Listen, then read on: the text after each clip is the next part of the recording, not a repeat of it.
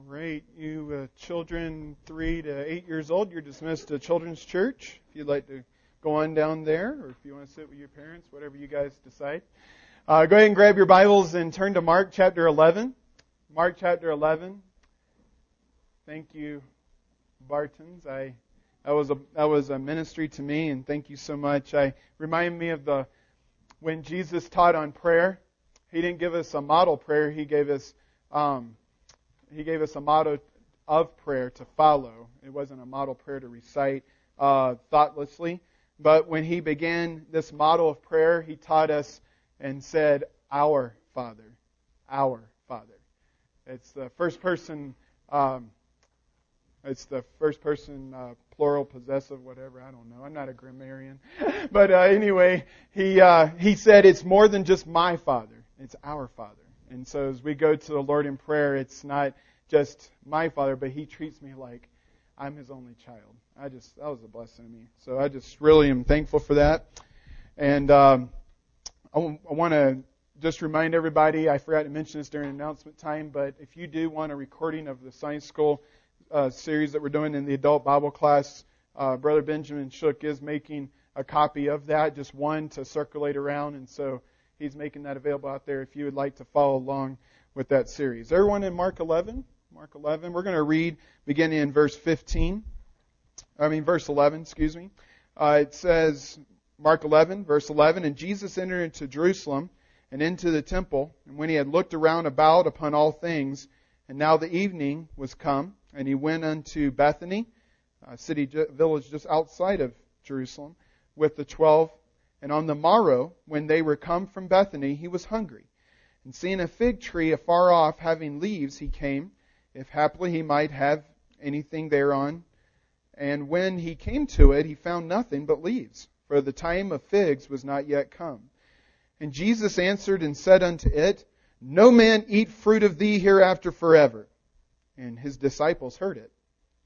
And they come to Jerusalem, and Jesus went into the temple and began to cast out them that sold and bought in the temple, and overthrew the tables of the money changers and the seats of them that sold doves, and would not suffer or permit that any man should carry any vessel through the temple.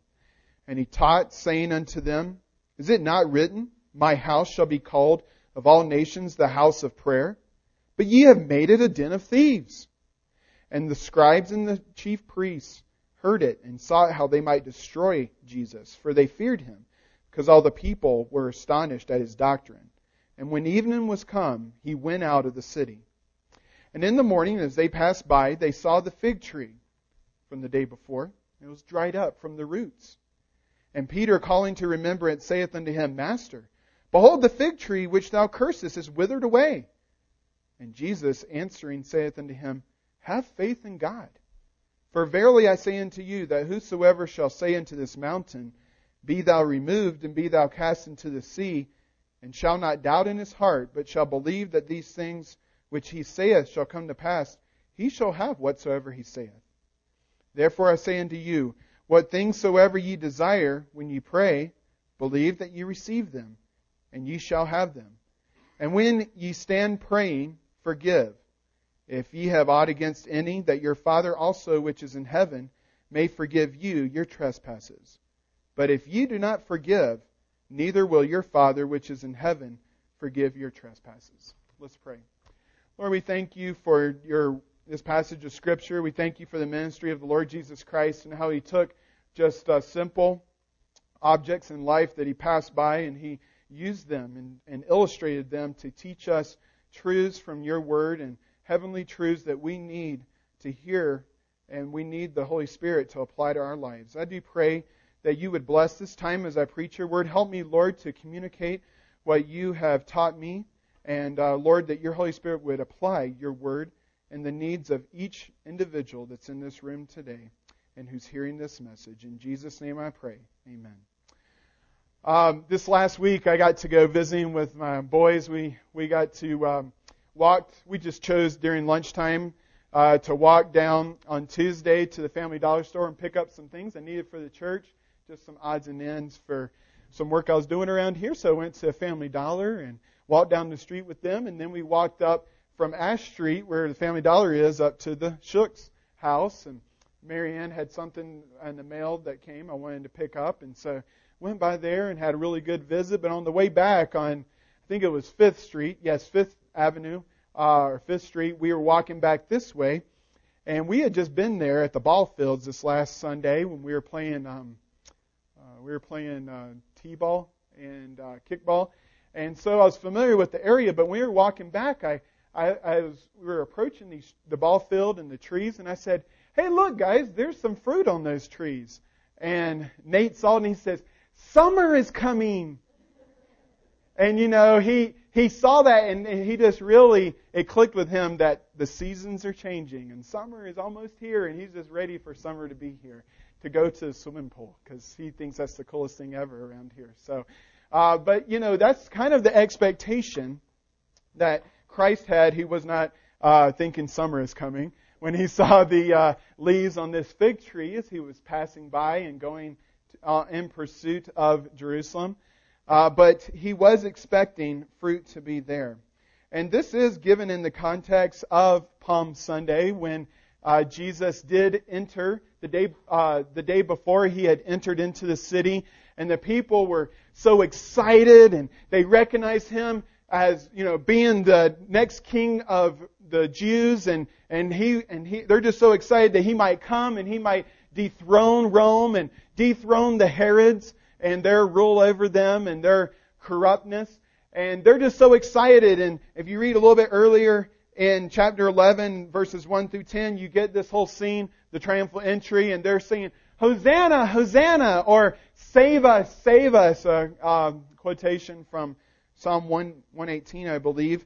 And, you know, it was used at that time of the Passover. And so you had this great excitement, and Jesus goes into the city, and but he's not fooled with their excitement about um, having him and making him king.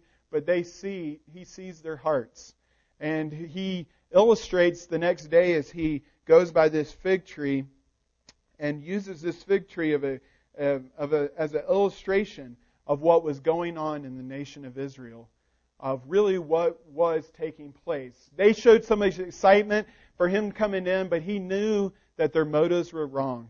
And he knew that their actions were hypocritical.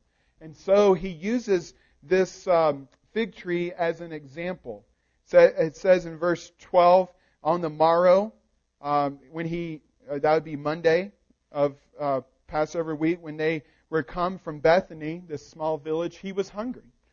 And he sees this fig tree from afar off and having leaves, he came, if happily or expecting, he might find some fruit thereon.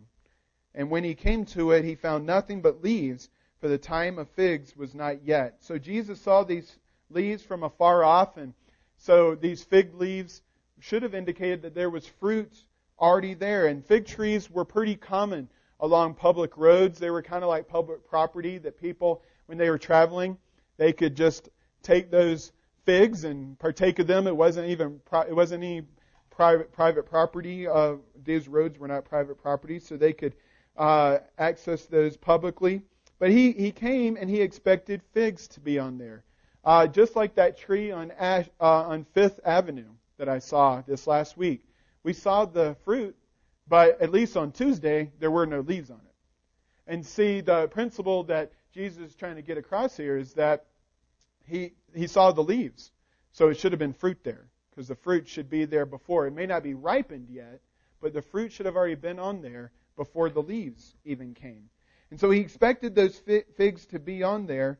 And so this tree appeared to be mature, seemed to be healthy. But we see at the end of verse 13, it's, uh, he found nothing but leaves, for the time of figs was not yet. And, uh, you know, just, just to kind of address this as an aside, some people pick at this passage and they say, if Jesus really was the Son of God, shouldn't he have known that it wasn't any fruit on it, you know.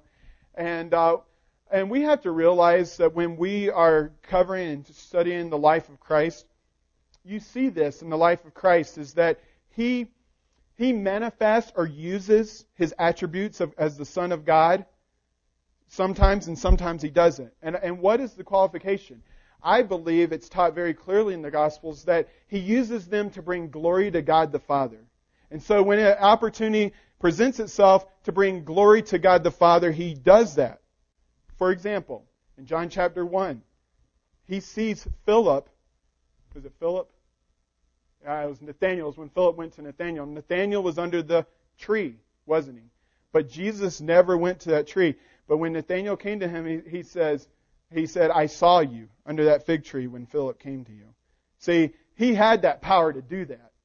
But why did he do it then? Because he impressed Nathaniel that he was the Son of God. It brought glory to, to himself and to God the Father. There was a spiritual purpose in why he did it. Here, he doesn't do it because he is trying to illustrate the expectation, I believe, of seeing the of expectation of fruit being there, but it wasn't. So we see here with this fig tree, it's really an illustration or a picture of hypocrisy. There was every evidence that fruit should have been there. It gave appearance and, and put on appearances that it was genuinely mature. But when you really investigated the tree, you saw it was really un, it was fruitless and it was just giving uh, putting up airs. Uh, the harvest of figs was it actually had three different times of harvest for figs. Wanted to give this information to you. There was an early fig that would uh, be ripe around the end of June. There was a summer fig that would be ripe around the month of August. And there was a winter fig that was ripe around spring. What would happen is it would have the fruit on it during the winter, but it'd be green all winter long, and then it would ripen up in the spring. I'm not sure what kind of fig tree this was. Um, it could be the the um, winter fig, or it could have been the early fig, and it, it shouldn't have ripened by then. But we see in this passage um, that it was not the time for those figs to have fruit. And so it really wasn't out of the ordinary, but it gave this, this facade. And the application for you and me um, is in regards to hypo- uh, hypocrisy. We see this with the nation of Israel. Mark is the only one, this appears also in Matthew, this account does in Matthew 21. But here in Mark, it come, it's actually written in a different way than it is in Mark 21. When this fig tree is cursed, it withers away. It really just emphasizes the power of Christ and praying and cursing this fig tree. But here in this passage, we see actually that Jesus curses the fig tree. Then the ne- and then later that day, he cleanses out the temple, rebukes the hypocrisy in the temple, and then the next day they discover that the fig tree is withered. So it's, it's, and why, why is it written that way? I believe it's written that way for a reason. Because Jesus uh, was highlighting the hypocrisy that was within in the temple in regards to worship. I believe that's why that temple cleansing is mentioned. And then also, the fig tree was used as a symbol in the Old Testament for the nation of Israel. So it was also a rebuke to the nation of Israel for being fruitless as God's people. Hosea chapter 9 verse 10 it was used this way I found Israel like grapes in the wilderness. I saw your fathers as the first ripe in the fig tree at her first time. And in Luke chapter 13, if you want to write this down, Jesus actually gave a parable of the fig tree and he applied it to the nation of Israel. The parable went kind of like this that um, the fig tree had been alive for three years and it still had not um, carried or bore produce any fruit. And so he talks about how the owner of the fig tree, the one who planted it and expected this fruit, was going to hew it down. But the servant says, Hey, master, master, give it another year. And so the master does. And the same, uh, and he makes application to the nation of Israel. They had all the advantages, all the privileges. You think about the nation of Israel, they had the Word of God. They had the Old Testament scriptures that pointed to Christ. They, did, they had no excuse for being so ignorant, but they chose to live in rebellion to God Almighty, and sometimes even mask it as being spiritual. And they and all kind of uh, perversities were going on in the temple that day, and they gave an appearance of worshiping God, but honestly, God saw it and He despised their hypocrisy. He seeks for our worship to be genuine, and that's the lesson for you and me as we're going to this text today. I want you to yield yourself to the Holy Spirit and how He's working in your heart. Is your worship today, or has your worship this last week in your private time with the Lord, has it been genuine, or has it been a facade? Um, are you being genuine in your worship and service of Christ, or are you living a hypocritical life? Um, God despises hypocrisy in His children. He despises hypocrisy in worship, and He wants our worship to be genuine. Talking about fruit, Jesus actually mentions three fruits I want to focus on today that should be in genuine worship. First of all, in verses 15 through 19, true, genuine worship accepts the authority of God's Word. Okay? It's biblical authority. Uh, the second true and genuine worship trusts the power of God, verses 20 through 24. And then verses 25 and 26, genuine worship shows the mercy of God. And we see here that it really does, um, it doesn't contradict the character of God when we worship Him in a genuine way. Verses 15 through 19, Jesus really highlights how the people of Israel had rejected the authority of God's Word. He actually brings up God's Word in His rebuke. See, worship, and this is the hypocrisy in it, when you think of worship, it's not some deep abstract idea. We, we worship a lot of things in life. We give worth, we ascribe worth to different things in life. And that's exactly what worship means. Is to give worth to something. It's worthwhile. And how hypocritical that here in the temple, they are quote unquote worshiping God, but they are disobeying His written will that's in the scriptures. And Jesus highlights that in verse 17. He says, Is not, is it not written, My house shall be called of all nations the house of prayer, but ye have made it a den of thieves. See, their, disob- their disobedient worship produced only corruption. We're gonna, I want to highlight a couple of those things. First of all, it highlighted corrupt practices. Uh, the first practice is found in verse 15.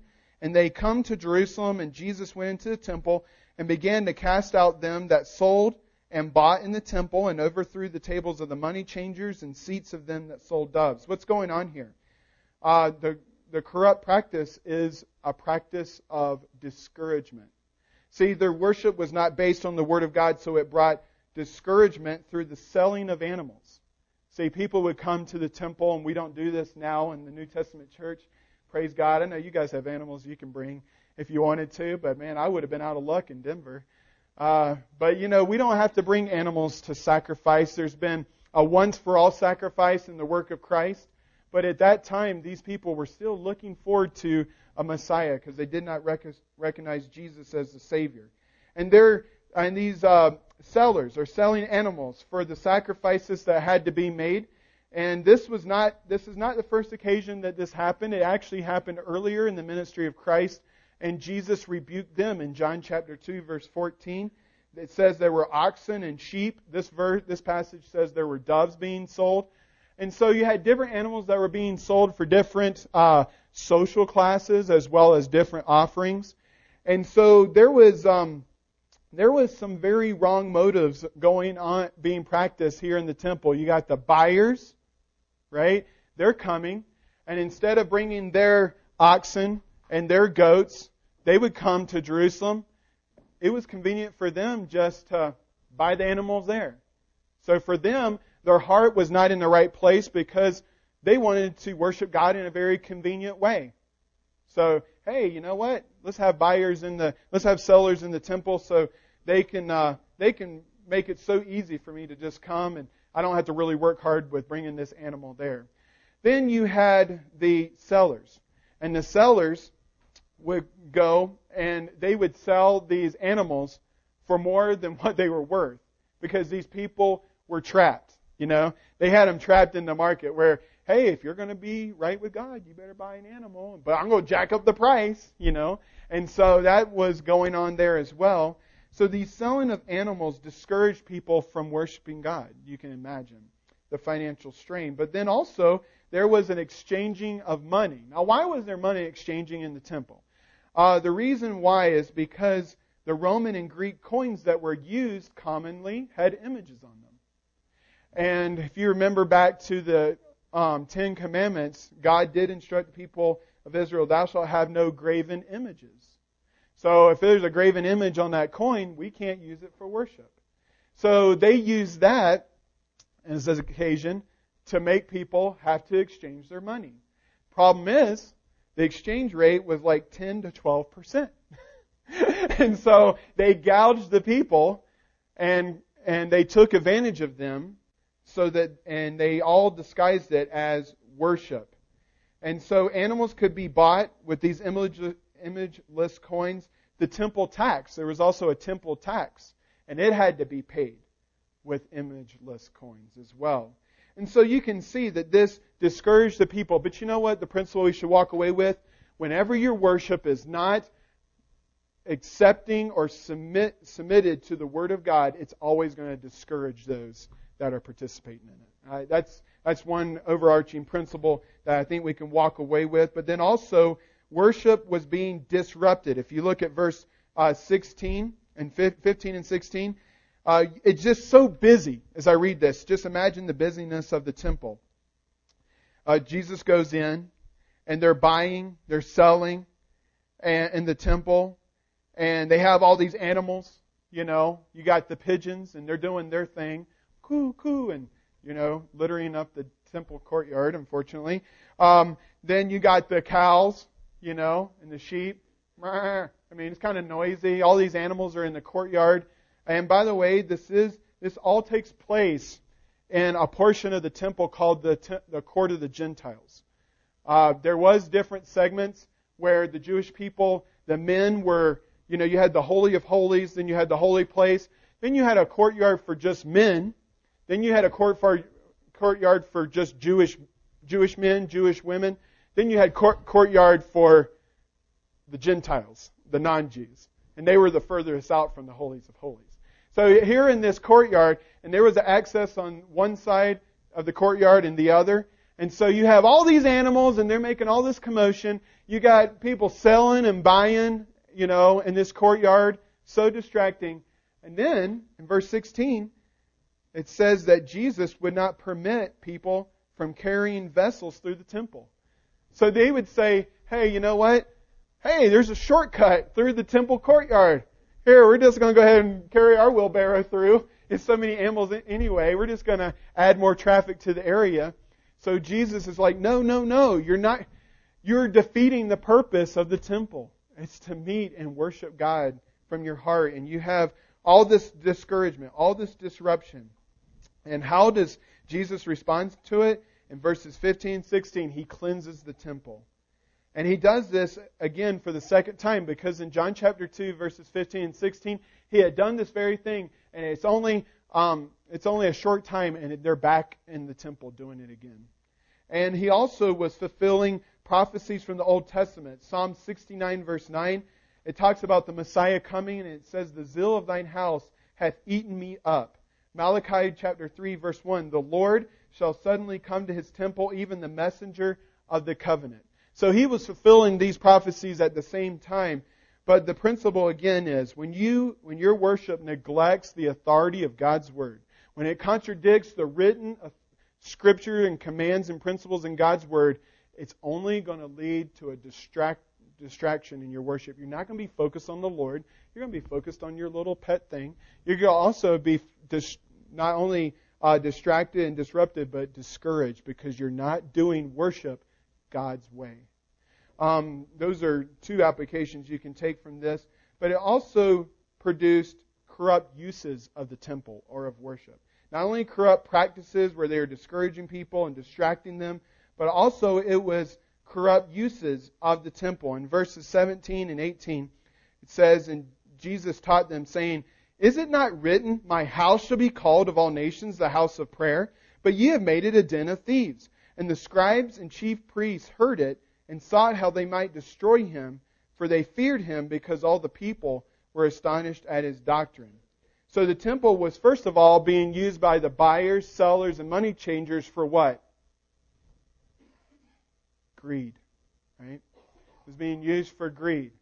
And then in verse 18 it talks about the disdain of the scribes and chief priests for Christ. Why did they hate him so much? Because their power resided in the temple. See, they were supposed to be the ones that were saying, calling out this sin, but it took Christ to come and say, you are contradicting scripture. You are disobeying God's written law. The chief priests and the scribes should have been doing that. And they see Jesus standing up with a zeal for God's word and saying, you are worshiping God in the wrong way. And what's their response? I hate that guy. What, what can we do to get rid of this guy?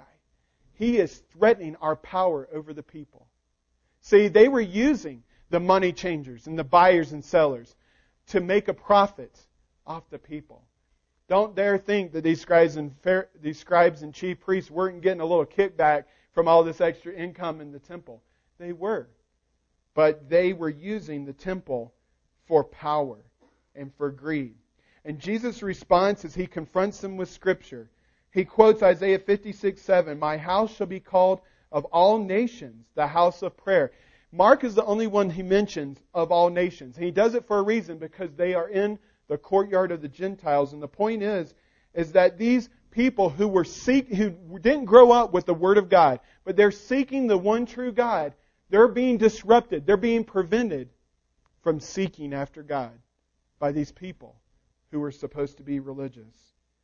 And so he calls it, he refers to Jeremiah 7 verse 11, ye have made it a den of thieves. This phrase was used in ancient times and in the book of Jeremiah for this way. A den of thieves was a place where robbers would go after they robbed a place. It was a place to lay low, to kind of conceal their sin. And that's exactly what was happening in the temple that day uh, and in those days, is that these scribes, these chief priests, these buyers, these sellers, these money changers, were all were, they were all sinners who were just feeding their own sinful flesh, but they concealed it and masked it as spiritual and religious with the temple. It was this hypocrisy. What's the application for you and me? When Jesus encountered the, Samar- the woman at the well in Samaria, what did he say? He says, God is a spirit, and they that worship him worship him in spirit and in truth. You know, that's what God expects of you and me as we come and we worship him today, is that we would worship him in spirit, with a genuine heart, and in truth, based on God's word. There would be no pretensions. That we would come to him with a genuine heart. That we wouldn't use church, that we would come to church because we're trying to cover up all our sins from the last week. Or that we would come to church to kind of mask and have this reputation. I'm known as a Christian, so I have to come to church. If I don't come to church, then I'm not going to ha- hold that reputation, and people are going to start wondering if I'm a Christian or not. Our motives are so important when we come to worship the Lord. And Jesus is highlighting this uh, to the people of Israel. He wants us to come and genuinely worship Him in, in obedience to His Word. Imagine this. What if Jesus came to our service today? Would He clean house? Would He confront us with His Word?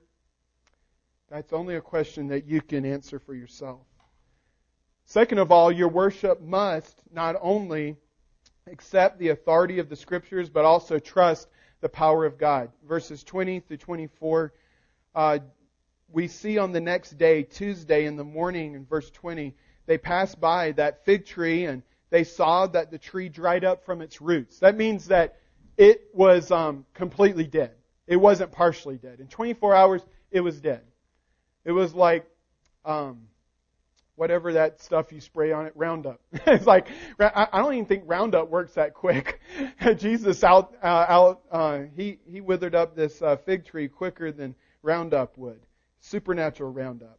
Uh, but here Peter is just so surprised in verse 21, and Peter calling to remembrance the other day what happened. He says, "Master, look, the fig tree which you cursed, it's actually withered away." And Jesus says, have faith in God. Yeah, it's one of those open foot insert mouth moments again for Peter. But what Jesus is saying here when he says have faith in God is he saying where is the object of your faith? Is it in the power of God? He wants he's instructing them to pray with confidence in God's power. where does the object of your faith lie? Is it in the power of God or is it in your faith alone? And uh, verse 23, he says, For verily I say unto you that whosoever shall say unto this mountain, Be thou removed and be thou cast into the sea, and shall not doubt in his heart, but shall believe that those things which he saith shall come to pass, he shall have whatsoever he saith.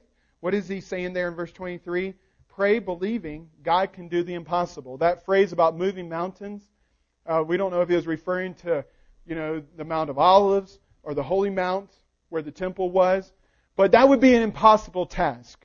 And we see that phrase in Scripture, and what that represents is not just moving a literal mountain, but it's a phrase, it's a figurative phrase to say God can do the impossible.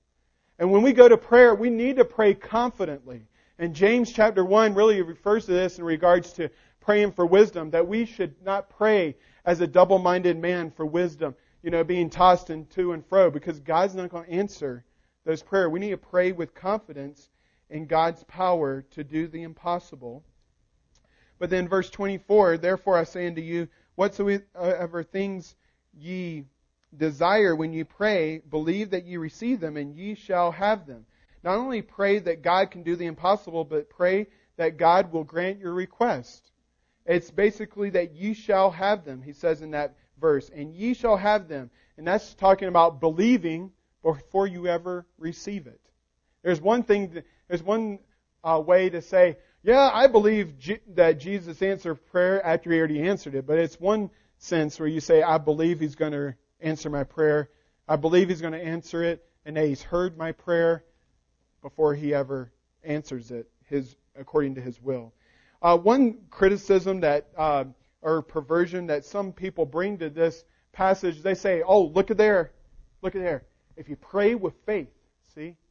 You know, if you pray believing, it's all up to your faith. If you, you didn't have an answer to prayer, it's because of your faith. You have, you lacked faith. And what Jesus is getting to here, and it's actually taught in Matthew chapter 21, the parallel passage, is that you're not putting your faith and your confidence in your faith or in your desires. You're putting it in the power of God, but also other scriptures in the New Testament that complement this passage instruct us to pray according to God's will as well. That we should be confident, pray confidently not only in God's power, but also according to His will. That His will is right and good for us and that the object of our faith is in His will as well. Uh, look at Mark chapter 14, verse 31. It's coming uh, here at the uh, in a couple of chapters, but just want to show you a practice from the life of, of Christ. But uh, here, oh, I think I got the wrong the wrong verse. Oh man, it's it's not verse uh, 31. I'm sorry but he uh, says, oh, sorry, I made a mistake, and I don't want to take time to try to find, find it. You guys are very familiar with the Garden of Gethsemane and when Jesus prayed in the garden. And uh, sorry about the misreference here. But uh, when Jesus was praying, many of you are familiar with this. When he was praying in the garden, how did he pray? He prayed, Not my will be done, but thine be done. And that is uh, the practice and the example that Jesus did teach his disciples, and he has taught us in the Gospels as well. Did Jesus, when he prayed in the power uh, in the Garden of Gethsemane, did he pray believing that Lord, take this cup from me? Did he pray that half-heartedly? Yeah, no, he didn't. He believed that God could take it uh, from him. He believed in the power of God that he could take it from him.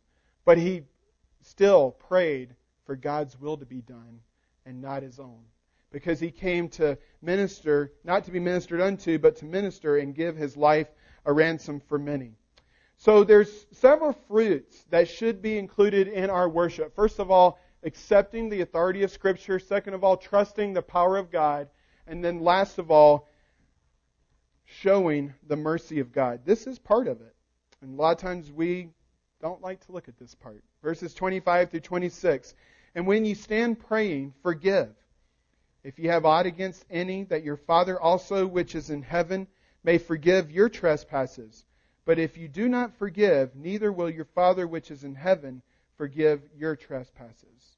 Here, Jesus again addresses prayer as a form of worship. It's not just an exercise of futility, it's actually a, an act of worship and de- declaring our dependence on God.